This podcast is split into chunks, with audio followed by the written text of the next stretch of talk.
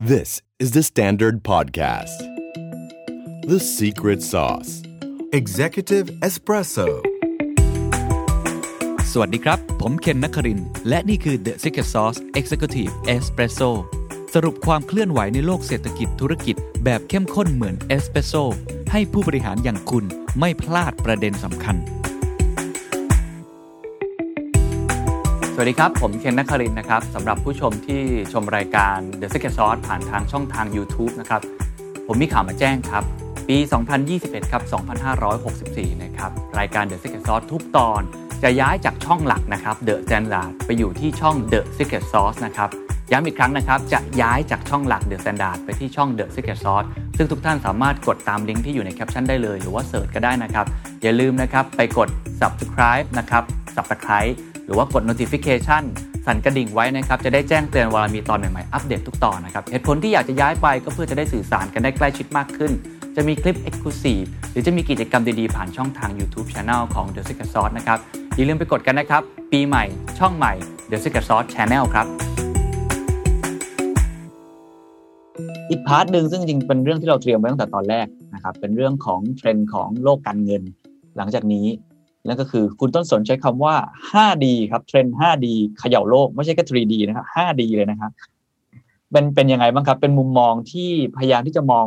จากโควิด -19 เข้ามาเร่งปฏิกิริยา แล้วก็มองเทรนด์หลายอย่างอาจจะลองเล่าให้ฟังนิดนึงครับ ครับใช่ครับ ก็ phase ปัจจุบันนอกจากจะระวังเรื่องความเสี่ยงแล้วก็ต้องมองระยะยาวด้วยว่าสุดท้ายนู้น new norm กลับมาโลกมัน ต่อให้โควิดไปแล้วมันก็ไม่เหมือนเดิมนะครับทีนี้ก็ไปดูเนี่ยถามว่า new normal หน้าตามันจะเป็นยังไง มันก็ผมรู้สึกว่ามันเป็นการที่เทรนด์ต่างๆ ที่มันเคยเกิดอยู่แล้วเนี่ยมันถูกเร่งให้เกิดเร็วให้มาเร็วยิ่งขึ้นกว่าเดิมนะครับ คุยกับพวกคนที่เป็นสายพวกดิจิทัลในในในสิงคโปร์เนี่ยเขาจะบอกบอกว่ามันเร็วขึ้นประมาณ 5 ปีครับคุณเคนคืออะไรที่เราเคยคิดว่าอีก 5 ปีจะเกิดเนี่ยมันเกิดขึ้นทั้งหมดภายในปีเดียวเลยปีนี้นะครับ มัน 5D ซึ่งซึ่งซึ่งซึ่ง5 5D ที่ว่าเนี่ยมันมีต้องต้องขอย้ำว่ามันไม่ใช่ มันไม่ใช่ดีภาษาไทยเนาะมันเป็นเป็นดีภาษาอังกฤษเพราะฉะนั้นอาจจะไม่ค่อยดีมันไม่ค่อยดีบางอันมันไม่ค่อยดีมันบางอันมันก็ดีบางอันมันก็ไม่ค่อยดีนะครับครับก็มีมีไล่มาอันแรกคือเรื่องของ debt นะครับ อันนี้เออเรื่องของหนี้อันนี้อันนี้ไม่ดีแน่นอนนะครับอันที่สองก็ไม่ดีก็คือเรื่องของ divided คือความเหลื่อมล้ำนะครับ ซึ่งพูดถึงมีตัว K อันนี้ครับสามคือ เอ่อ divergence นะครับ divergence ที่ผมกำลังพูดถึงว่า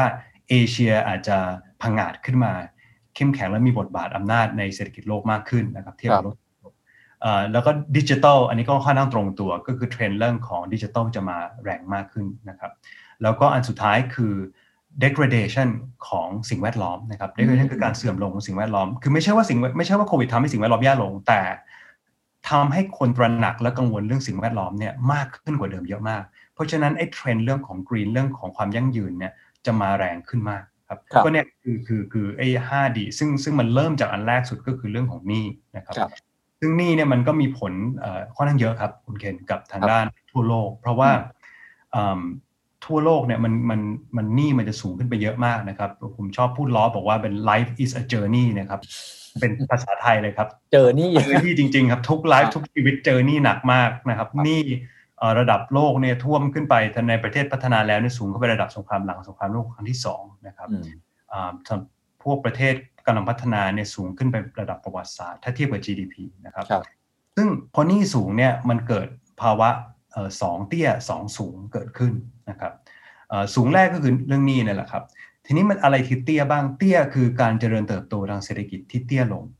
แต่ไม่ได้เตี้ยลงเฉพาะในช่วงระยะสั้นนะครับ ที่บาดเจ็บ แต่ว่ามันอาจจะเกิดบางทีเกิดเป็นแผลเป็นขึ้นได้ ตรงที่บริษัทต่างๆ ถูกปิดตัวไปนะครับ แรงงานต่างๆ ถูกเลิกจ้างงานไปแล้วเขาไม่ได้สามารถย้ายไปไปที่อุตสาหกรรมใหม่ได้โดยง่าย อุตสาหกรรมเก่าหน้าตาก็เปลี่ยนไปแล้วนะครับโลกในอนาคต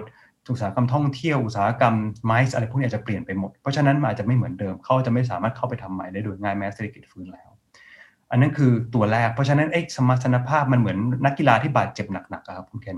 เข่าเจ็บอะไรเงี้ยกลับมามันวิ่งไม่ได้เหมือนเดิม ต่อให้มันหายแล้วนะครับ อันที่สองก็คือเรื่องของเตี้ยในแง่ของดอกเบี้ยครับด้วยความที่มันนี่มันสูง แล้วก็สภาวะเศรษฐกิจการเจริญเติบโตมันช้าลงเอ่อเฟ้อมันต่ำนาน ดอกเบี้ยก็มักจะถูกเก็บไว้ในในในดอกราคาที่ต่ำนะครับก็จะเห็นเฟดนะครับก็จะยิ่งมี คณะใหม่เข้ามากระทรวงคลังมตคลังใหม่เข้ามาด้วยอะไรเข้ามาเนี่ยผมว่านโยบายก็จะออกไปในงานสายเรียกว่าสายพิราบหรือว่าสายที่ค่อนจะเน้นการเจริญเติบโตทางเศรษฐกิจนะครับเน้นการฟื้นตัวของแรงงานนะครับ แล้วก็น่าจะทำให้ดอกเบี้ยเนี่ยอยู่ต่ำค่อนข้างยาวนะครับซึ่งแล้วอันที่3เนี่ยมันก็เลยทำให้เกิดเป็นสูงนะครับอีกอันหนึ่งก็คือว่าพอดอกเบี้ยทั้งโลกต่ำเนี่ยดอกเบี้ยอเมริกาต่ำดอกเบี้ยยุโรปต่ำเนี่ยเงินมันก็จะวิ่งเข้าหา ผลตอบแทนครับว่ามีที่ไหนบ้างที่ลงทุนผลตอบแทนได้สูงหน่อย เงินมันก็จะไหลมาประเทศกำลังพัฒนาหรือตลาดเกิดใหม่นะครับ emerging market อย่างประเทศไทยเป็นต้นนะครับ ซึ่งเราก็จะเห็นว่าเงินบาทเนี่ยมันก็จะแข็งครับขึ้นเยอะ เพราะฉะนั้นมันก็เงินแข็งก็คือเป็นเป็นหนึ่งสูงนะครับนี่สูงก็เป็น 2 สูงละแล้วก็เตี้ย 2 อันก็คือดอกเบี้ยกับการเจริญเติบโต ซึ่ง มันเป็นเทรนด์เดิมอยู่แล้วครับคุณเคนที่ที่มันเกิดขึ้นในประเทศไทย เพราะว่าประเทศไทยเจอ2เตี้ย2สูงมาสักพักแล้วหละจริงๆ แล้วส่วนหนึ่งมาจากสังคมสูงอายุ อันนี้มันก็เลยเหมือนมาซ้ำให้มันมันแรงขึ้นไปอีกขั้นหนึ่งครับ อืมเพราะฉะนั้นสองเตี้ยสองสูงนะครับ ผลพวงจากหนี้สาธารณะ แล้วก็สังคมผู้สูงอายุที่เป็นปัญหาเชิงโครงสร้างอยู่แล้วนะครับ ไม่ว่าจะเป็นการลงทุนของเศรษฐกิจที่จะลดลงนะครับ การจ้างงานว่างงาน อีกเตี้ยหนึ่งคือดอกเบี้ยที่เราดูกันแล้วนะอีกสองสมปีเนาะที่ดอกเบี้ยจะต่ำเตี้ยเร่ดีหลายประเทศก็ติดลบประเทศไทยก็ยังเหลือช่องว่างให้ลดดอกเบี้ยอีกนะครับในขณะที่ 2 สูงก็คือเงินจะเริ่มไหลเข้ามา เราเห็นฟันฟลูโอไหลเข้ามาเยอะมากในภูมิภาคนี้ emerging market ประเทศไทยนี่ได้รับอันนี้ส่งไปค่อนข้างเยอะมาก ตอนแรกตลาดหุ้นขึ้นไปวัดระดับโอ้โหเกินไปพันสี่พันห้านะฮะในขณะที่หนี้เองก็สูงมาก ซึ่งหนี้ของคุณต้นสนที่หมายถึงคือทั้งหนี้สาธารณะหนี้ครัวเรือนแล้วก็หนี้ต่างๆเลยถูกไหมฮะทั้งหมดเลย ดังนั้นจะเป็นสิ่งที่น่าน่าระมัดระวังมากๆโดยรวมผมว่าของไทยหนี้สาธารณะถือว่าอยู่ระดับที่โอเคนะครับ ไม่ไม่ไม่ได้น่ากังวลมากนะของไทยที่น่าจะคงเป็นหนี้ภาคเอกชน ซึ่งโดยเฉพาะหนี้ครัวเรือนนะครับ ตรงนั้นน่าจะเป็นประเด็นใหญ่มากกว่า ยิ่งถ้ามีระลอกสองที่เราคุยกันเนี่ย ก็ยิ่งน่ากลัว เพราะว่าหนี้ของเราเนี่ยหนี้ครัวเรือนเนี่ยมันเป็นหนี้ที่มันมันเป็นทั้งหนี้ทั้งธุรกิจแล้วก็หนี้ส่วนตัว คือหลายคนไม่ได้ใช้ไม่ได้เป็นบริษัทจำกัดที่ที่กู้อย่างนั้น ตัวนี้ก็ใช้ บ้านของตัวเองใช้สินทรัพย์ของตัวเองเนี่ยเข้าไปกู้นะครับเพราะฉะนั้นมันจะมีมีประเด็นทางสังคมตามเข้ามาด้วยครับเพราะฉะนั้นก่อนที่จะไปดีที่สองผมขออนุญาตถามดีที่หนึ่งก่อนว่ามันมีนัยยะยังไงต่อคนทำธุรกิจบ้างครับ คือถ้านักลงทุนมองเนี่ยเราก็เห็นแล้วว่าโอ้โหเราก็คงต้องลงทุนในสินทรัพย์เสี่ยงมากขึ้นเนาะแล้วก็พยายามที่จะไปหายิวต่างๆ ที่มีมากขึ้นหลายคนก็เลยนะไปลงทุนในต่างประเทศบ้างอะไรก็ว่ากันไปนะฮะแต่ถ้าเป็นผู้ประกอบการอะไรเงี้ยมองเทรนอย่างนี้แล้วมันจะ ยังไงดีครับ ปรับตัวกับ2เตี้ย2สูงยังไงดีครับ อืมครับผม ก็เอ่อมีหลายมีหลายมิตินะครับ แต่ถ้าเร็วๆเลยผมว่าอันนึงก็คือแน่นอนถ้าถ้าทำธุรกิจที่ต้องเกี่ยวกับค่าเงินนะครับ ก็ต้องทำก็ต้องเตรียมตัวรับมือเงินบาทแข็งไว้นะครับ ว่ามันจะเป็นเรื่องปกติตอนนี้ตอนนี้มันมันมันหนักหน่อยเนี่ยเราก็เห็นชัดอยู่นะครับ แต่ถึงแม้ว่าบางช่วงมันอาจจะมีว่าดอลลาร์มันสวิงบ้างแต่ก็เดี๋ยวมันก็กลับมา มันกลับมาอยู่เรื่อยเราก็เห็นมาตลอดอันนั้นอันนึง เป็นการที่จะป้องกันความเสี่ยงเรื่องค่าเงินก็เป็นเรื่องสำคัญนะครับอันอีกอันหนึ่งก็คือเรื่องของดอกเบี้ยนะครับ คือมองในแง่หนึ่งก็เป็นบวกก็ได้ว่าดอกเบี้ยมันมันต่ำลงนะครับ ถ้าถ้าเรามีอะไรที่เราอยากจะลงทุน เรามีอะไรนี้มันก็เป็นโอกาสที่ดีนะครับทางนั้นนั้น แต่ขณะเดียวกันก็ต้องยอมรับว่าการเข้าถึงแหล่งเงินทุนเนี่ยอาจจะยากขึ้นนะครับ เพราะว่าด้วยความที่มีหนี้อยู่แล้วมันจะมีหนี้เสียอยู่เนี่ยทางธนาคารก็จะให้จะค่อนข้างระมัดระวังในการปล่อยกู้นะครับ เพราะฉะนั้นการหาเงินทุนเนี่ย ก็จะลำบากนิดหนึ่งแต่ถ้าเราเป็นประเทศถ้าเราเป็นบริษัทที่เข้าถึงเงินทุนได้ถึงระดับหนึ่งอยู่แล้ว หรือมีเงินสดหรืออะไรเนี่ยตรงนี้ก็จะเป็นโอกาสที่ดีนะครับในในการที่จะลงทุนเพิ่มในเรื่องการ growth เนี่ยมันก็จะเป็นจุดที่ tricky นิดหนึ่งครับ ตรงที่ว่าเราจะต้องหาเครื่องยนต์ทางเศรษฐกิจใหม่เราต้องหาธุรกิจที่มันที่มันมีมีอนาคตอย่างเดียว คือประเทศที่ไม่ประเทศที่ growth มันสูงอยู่แล้วเนี่ยนะครับโตได้ห้าหกเปอร์เซ็นต์เนี่ยอยู่อยู่ตลอดโดยเฉลี่ยเนี่ย คือลงทุนอะไรไปที่มันโตไปพร้อมเศรษฐกิจเนี่ยเค้กมันขยายขึ้นเรื่อยๆ มันก็มันก็มันก็ไปได้ แต่ว่าในประเทศที่อย่างไทยเราเนี่ยที่ตอนนี้โกลด์มันจะอยู่แค่ประมาณ 3%กว่าโดยโดยเฉลี่ยเนี่ยมันก็คือเราต้องหาว่าว่ามันจะมี sector ไหนอะไรไหนที่มันที่มันฮอตที่มันน่าลงทุนเป็นพิเศษนะครับเพราะมันจะไม่ใช่ว่าทุกส่วนของเศรษฐกิจจะไปได้ดีจะวิ่งไปได้เร็วเพราะฉะนั้นก็เป็นโจทย์นะครับ มีทั้งโอกาสแล้วก็ความเสี่ยง แต่ที่แน่ๆเรื่องค่าเงินบาทแข็งนี้ต้องรีบ ประกันความเสี่ยงไว้ทันที เพราะว่าเหตุการณ์น่าจะเป็นอย่างนี้ไปอีกสักพักหนึ่งนะครับ นี่คือ D ที่ 1 ครับ D ที่ 2 ครับ divided ครับความเหลื่อมล้ำอันนี้หลายคนกังวลมาก ๆเหมือนกันนะครับคุณต้นสนเชิญครับครับ อันนี้แน่นอนครับเป็นเรื่องน่าเป็นห่วงคือนี่เป็นจุดที่แตกต่างที่สุดของวิกฤตครั้งนี้กับครั้งก่อนๆตรงที่วิกฤตเนี่ยกระทบคนเปราะบางคนสายป่านสั้นโดยตรงมากนะครับ ผมผมมีมีการศึกษาหนึ่งที่ผมค่อนข้างชอบทางทางธนาคารกรุงศรีทำออกมาเขาบอกบอกว่าเนี่ยประมาณถ้าไปดูตัวเลขเขาจะว่าเขาศึกษาไปถึงเกือบ 4 0 0แสนนะครับรายบริษัทนะครับดูงบแล้วก็ดูว่าโดยหลักแล้วเนี่ยเกือบสามสิบเปอร์เซ็นต์ของบริษัทมั้งผมจำไม่ผิดเนี่ยมีธุรกิจเนี่ยมีปัญหาที่ว่าจะจ่ายเงิน ไม่ไหวนะครับในในนะก็คือผูกเรื่องลิงก์มาจากเรื่องปัญหานี้เนี่ยแหละครับซึ่งส่วนใหญ่พวกนี้กว่ากว่า90%เนี่ยเป็นธุรกิจขนาดย่อมทั้งนั้นเป็น SME ทั้งนั้นนะครับ เพราะฉะนั้นพวกนี้จะมีปัญหามาก แล้วก็ถ้าไปดูเนี่ยผู้แรงงานที่อยู่ใน sector ที่เสี่ยงๆทั้งหลาย เป็นพวกภาคบริการท่องเที่ยวนะครับร้านอาหารเนี่ยส่วนใหญ่แรงงานเป็นแรงงานที่ถือว่าใช้ทักษะไม่สูงมากนัก แล้วก็ระดับการศึกษาไม่สูงนัก ซึ่งแปลว่า กลุ่มเขาจะเป็นกลุ่มที่เปราะบางที่สุด แล้วก็ปรับตัวยากที่สุดนะครับ เพราะฉะนั้นทั้งหมดเนี่ยมันจะนำไปสู่การที่อัตราความยากจนเนี่ยอาจจะสูงขึ้นนะครับไม่ใช่แค่ในไทยหรอกจริงๆแล้วทั้งโลกนะครับจะสูงขึ้น แล้วเหมือนกับเราเดินถอยหลังไป 3-4 ปีนะครับทางนั้นในแง่นั้น เพราะฉะนั้นตรงนี้เนี่ยโจทย์ของเรื่องความเหลื่อมล้ำเนี่ยมันก็จะนำมาซึ่งถึงเรื่องปัญหาสังคม อะไรต่างๆ ที่เราต้องคำนึงถึงด้วยนะครับที่ต้องระวังในเรื่องของ divided ก็คือว่าเราต้อง อย่าให้ความสำคัญกับตัวเลข GDP มากเกินไป เวลาเราดูการฟื้นตัวเศรษฐกิจนะครับ เพราะว่าตัวเลข GDP เนี่ยมันสามารถฟื้นได้ดูดีขึ้นได้ โดยที่อาจจะแค่ไม่กี่คนเท่านั้นเองที่ได้ประโยชน์จากตรงนั้นนะครับ มันเป็นอย่างนั้นได้ เพราะฉะนั้นเราจะต้องมีวิธีดูเศรษฐกิจวัดเศรษฐกิจปลอดวัดไข้ที่ที่มันหลากหลายขึ้นนะครับ เพื่อดูว่าไอ้กลุ่มที่ถูกทิ้งไว้ข้างหลังเนี่ยเขาเป็นอย่างไรด้วยนะครับ อย่าไปดูแค่ตัวเลข GDP อย่างเดียวเพราะนี้จะอันตรายนะครับครับ อันนี้คือดีที่2ดีที่3ครับ divergence นี่คือการแยกกันเลยเนาะครับ divergence อันนี้มันเริ่มเริ่มเป็นข่าวดีบ้างนะครับ ก็คือเอเชียผมว่าจะมีการฟื้นตัวทางเศรษฐกิจ หรือว่าการ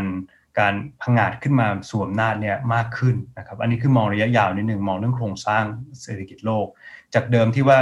โลกตะวันตกจะเป็นตัวตัวเครื่องยนต์เศรษฐกิจหลักมาตลอดเนี่ยแล้วก็มีอำนาจค่อนข้างเยอะทางเศรษฐกิจตอนนี้เนี่ยด้วยความที่ตะวันตก คุมเรื่องโควิดแย่ค่อนข้างมากนะครับมาตลอดเลยทั้งทั้งอเมริกาทั้งยุโรปเนี่ย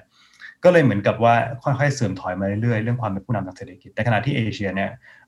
โดยเฉพาะจีนชัดเลยก็อย่างจีนนะครับอย่างเวียดนามนะครับหรือแม้แต่เกาหลีใต้เนี่ยก็ถือว่าคุมค่อนข้างดีแล้วเศรษฐกิจก็เริ่มฟื้นแล้วสามสามเศรษฐกิจเนี่ยผมรู้สึกว่าตัวเลขโกรธกลับไปเป็นบวกแล้วด้วยซ้ำไปนะครับเพราะฉะนั้นฟื้นตัวได้ค่อนข้างดีนะอาเซียนจะจะจะหนักกว่านั้นหน่อย แต่ว่าในระยะยาวศักยภาพก็ยังดีกว่า ถ้าเราตรงนี้เนี่ยมาบวกกับสถานการณ์อย่างเช่นว่าการที่เราเพิ่งมีอาเซทนะครับไปเสร็จกันไป ซึ่งก็ทำให้เหมือนกับเป็นการประกาศสู่โลกว่า โลกจะเป็นไงก็แล้วแต่เนี่ยในเอเชียเราเรายังเชื่อในการค้าในความร่วมมือระหว่างประเทศกันอยู่นะครับในการที่มีเสรีภาพทางเศรษฐกิจทางตรงนี้อยู่เนี่ยอันนี้มันก็เป็น message สำคัญ แล้วมันก็เป็นการที่สามารถช่วย ดึงการลงทุนเข้ามาในภูมิภาคนี้ เพราะนี่มันคือ FTA ที่ใหญ่ที่สุดในโลกนะครับ อันนี้เนี่ยมันก็จะช่วยเป็นการเสริมเทรนด์ที่มันเกิดขึ้นอยู่แล้วเนี่ยให้มันแรงยิ่งขึ้นว่าเอเชียอาจจะเป็นภูมิภาคที่พังอาจขึ้นมาในตรงนี้นะครับโดยเฉพาะโดยเฉพาะจีนบทบาทของเขาก็จะมีความสำคัญมากขึ้น เพียงแต่ว่าอาจจะเปลี่ยนจากสมัยก่อน เมื่อก่อนจีนเป็นโรงงานของโลกเป็น factory of the world ปัจจุบันจีนพยายามจะผันตัวเองออกมานะครับโดยนโยบายไอ้คู่ขนานใน dual dual circulation เนี่ยครับมาเปลี่ยนเป็นตลาดผู้บริโภคของโลกคือ consumer market of the world มากขึ้น ซึ่งคือคล้ายๆกับที่อเมริกาเป็นตอนนี้ครับ คือทุกคนจากเมื่อก่อนจีนบอกว่าฉันจะ export อย่างเดียวไปทุกที่ตอนนี้บอกฉันทุกคน import มาที่ฉันจะ import ทุกคนขายของมาที่ตลาดฉันได้นะครับ ซึ่งจริงก็จะมีอำนาจในการต่อรองมากขึ้นเมื่อเมื่อเมื่อตัวเองกลายเป็นผู้บริโภค รายใหญ่ต่อไป ถ้าบอกว่าจะใช้เงินหยวนมากขึ้นในการค้านะครับระหว่างประเทศในต่างๆ ก็ย่อมทำได้ เพราะว่าตัวเองมีอำนาจมากขึ้นนะครับ อันนี้ก็จะเป็นการพังอาจขึ้นของเอเชียที่เราก็ต้องดูเพราะมันจะมีการเปลี่ยนแปลงหลายมิตินะครับ แต่ก็เป็นข้อดีด้วยเพราะว่าในด้านหนึ่งเนี่ยมันก็จะดึงดูดการลงทุนทั้งหลายเนี่ยเข้ามาในภูมิภาคเรา ไทยอาจจะไม่ได้มากดึงดูด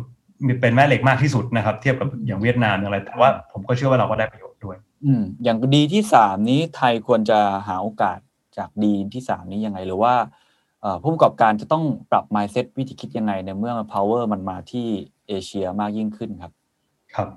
ผผมว่าก็ต้องทำความรู้จักกับตลาดเอเชียเยอะขึ้นนะครับแน่นอนเลย คือแน่นอนจีนนะครับแต่ว่าทำไมแต่อินเดีย อินโดนีเซียนะครับซึ่งจริงๆแล้วถ้าไปดูตัวเลขการค้าเราจริงๆเนี่ยยังค่อนข้างน้อยนะครับ นอกจากจีนเนี่ยเยอะแต่ว่า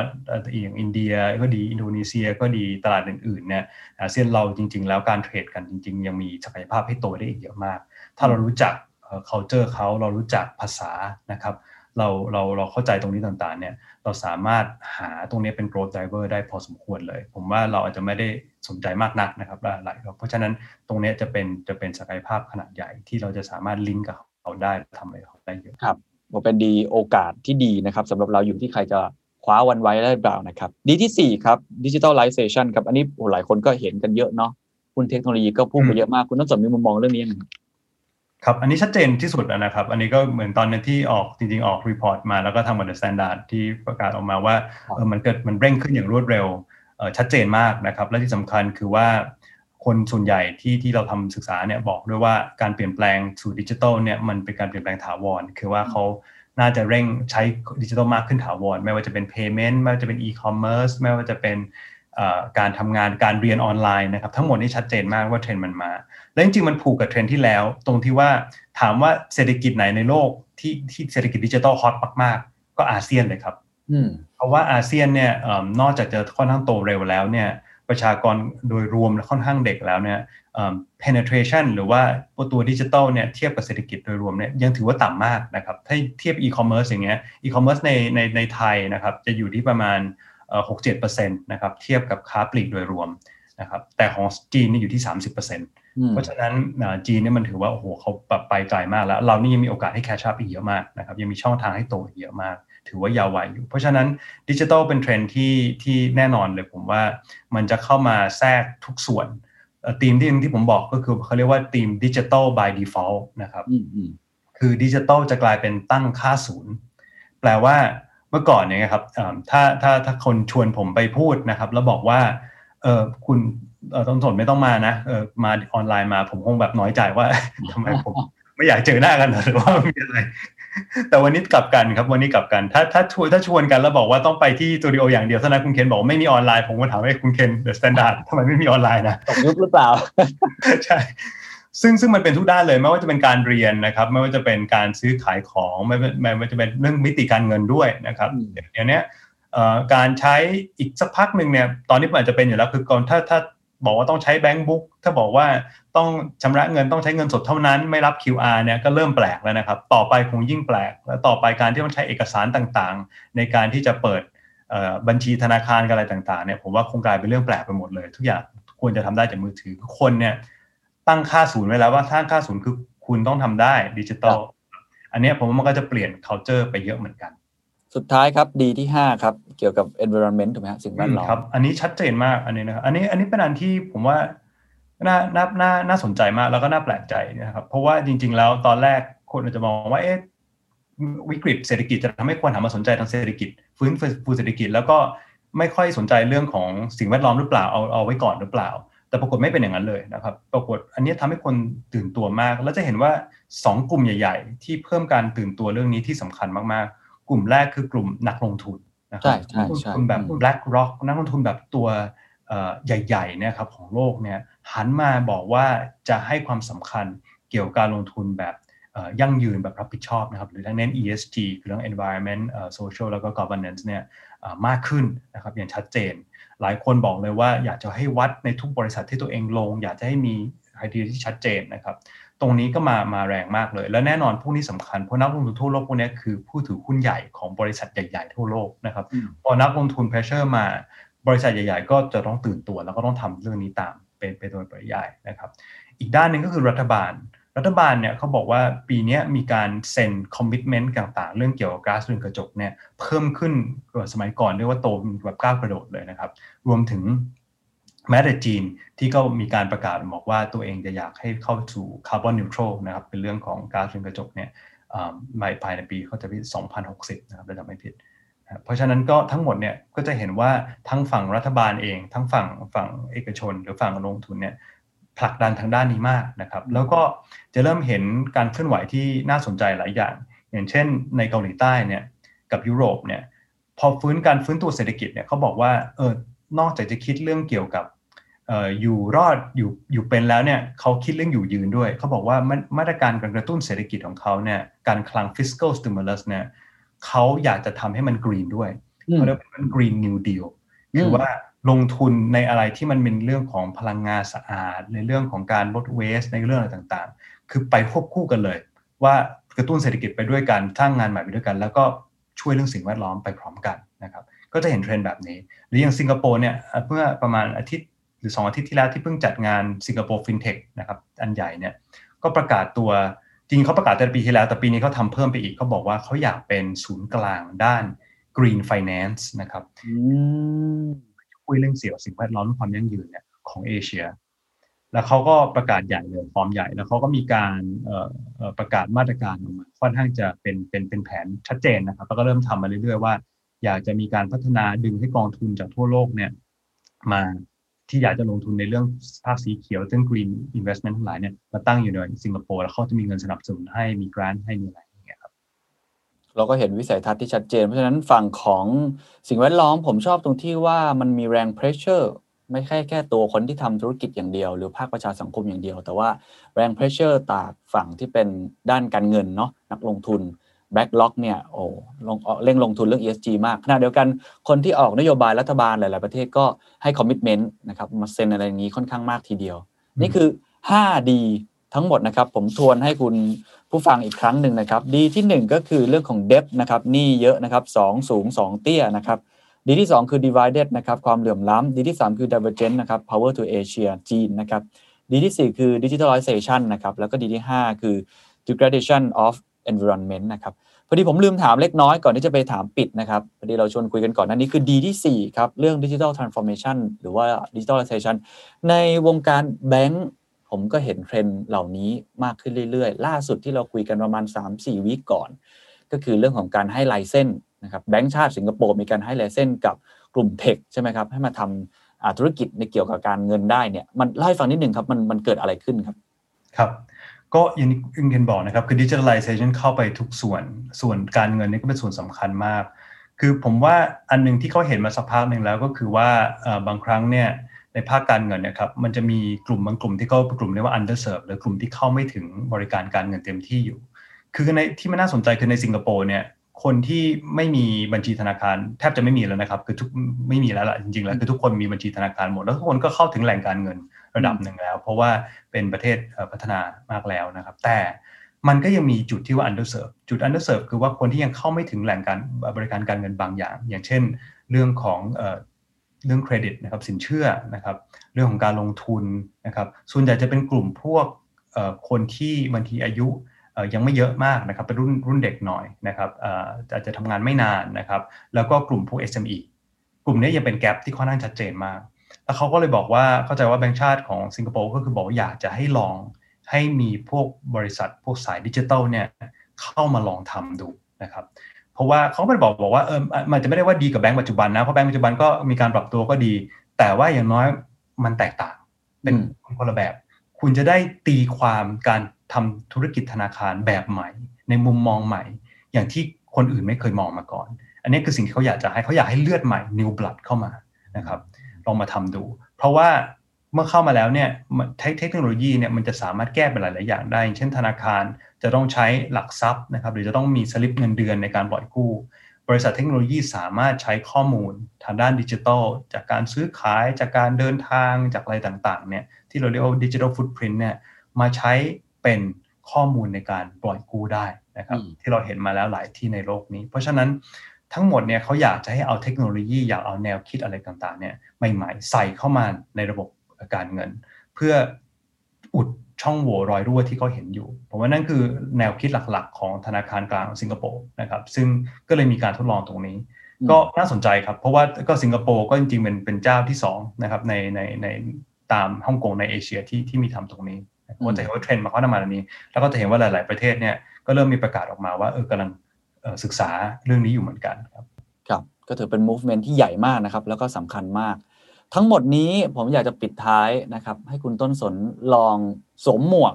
สมมุติว่าเราเป็นทีมเศรษฐกิจเลยของประเทศไทยนะฮะมองไปข้างหน้าจาก 5D นี้พอเห็นคุณต้นสนได้พูดไปแล้วในมุมของกรตเนาะในงานกรตนะครับแล้วก็เมื่อกี้เราพูดไปแล้ว2อันในแง่ของผู้ประกอบการ แต่ถ้ามองวิวของไทยเนี่ย นะฮะอาจจะใช้จากวิสัยทัศน์ในที่เราเห็นจากที่สิงคโปร์ก็ได้นะจริงก็เป็นบทเรียนบางอย่างที่ดีเราก็ควรจะเรียนรู้เนี่ยเขามองจากภัยคุกคามนะครับหรือว่าเทรนด์ 5D เหล่านี้แล้วเนี่ย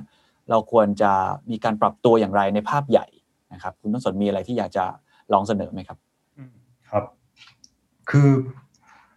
5D มันเป็นโจทย์ที่ค่อนข้างค่อนข้างกว้างนะครับ เพราะฉะนั้นผมว่ามันก็มีมีมีโอกาสหลายอย่างอยู่เหมือนกัน ที่ผมพูด ไปคือผมคิดว่ามันมีอยู่สี่สี่คำนะครับ ที่เราจะต้องมีการคิดจะคิดยุทธศาสตร์อะไรก็ตามเนี่ยเราต้องตอบโจทย์สี่อันนี้ให้ได้นะครับ โจทย์ที่หนึ่งคือเรื่องของ competitiveness นะครับคือเรื่องของความสามารถการแข่งขัน โดยเฉพาะความสามารถในการแข่งขันของประเทศในในโลกใหม่นะครับ ว่าเศรษฐกิจโลกมันเปลี่ยนไปแล้วเนี่ยเราจะแข่งขันได้หรือเปล่า ซึ่งมันก็มีหลายอันแต่ผมว่าอันนึงก็คือเราควรจะใช้ประโยชน์จากการที่เศรษฐกิจดิจิทัลมันโตเร็วมาแรงเนี่ย ขี่คลื่นนี้ไปเลยนะครับ ให้มันให้มันได้เต็มที่ โดยที่เราจะต้องไม่มองว่าเศรษฐกิจดิจิทัลเนี่ยมันเป็นภาคเศรษฐกิจต่างหากนะครับว่ามันโตของมันเองมันอะไรของมันเอง มันไม่ใช่ มันไม่ได้แปลว่าเราต้องสร้างแพลตฟอร์มอย่างเดียวหรืออะไรอย่างเดียว แต่ว่าเราต้องถามว่าเราจะเอาไอ้เศรษฐกิจดิจิทัลเนี่ยมันเหมือนน้ำมันหล่อลื่น มาหล่อลื่นเศรษฐกิจจริงได้อย่างไรนะครับยกตัวอย่างเช่น เราจะเอาพวกการศึกษาออนไลน์ก็ได้นะครับ ให้คนมาทำเรื่องรีสกิลมากขึ้น คนมาทำเรื่อง lifelong learning การเรียนรู้ตลอดชีวิตได้ยังไงมากขึ้นนะครับ เราจะใช้ e-commerce เข้ามาให้ SME เนี่ยสามารถขยายเจอตลาดใหม่ ๆ ได้ยังไงนะครับ เราจะเอาตลาดพวก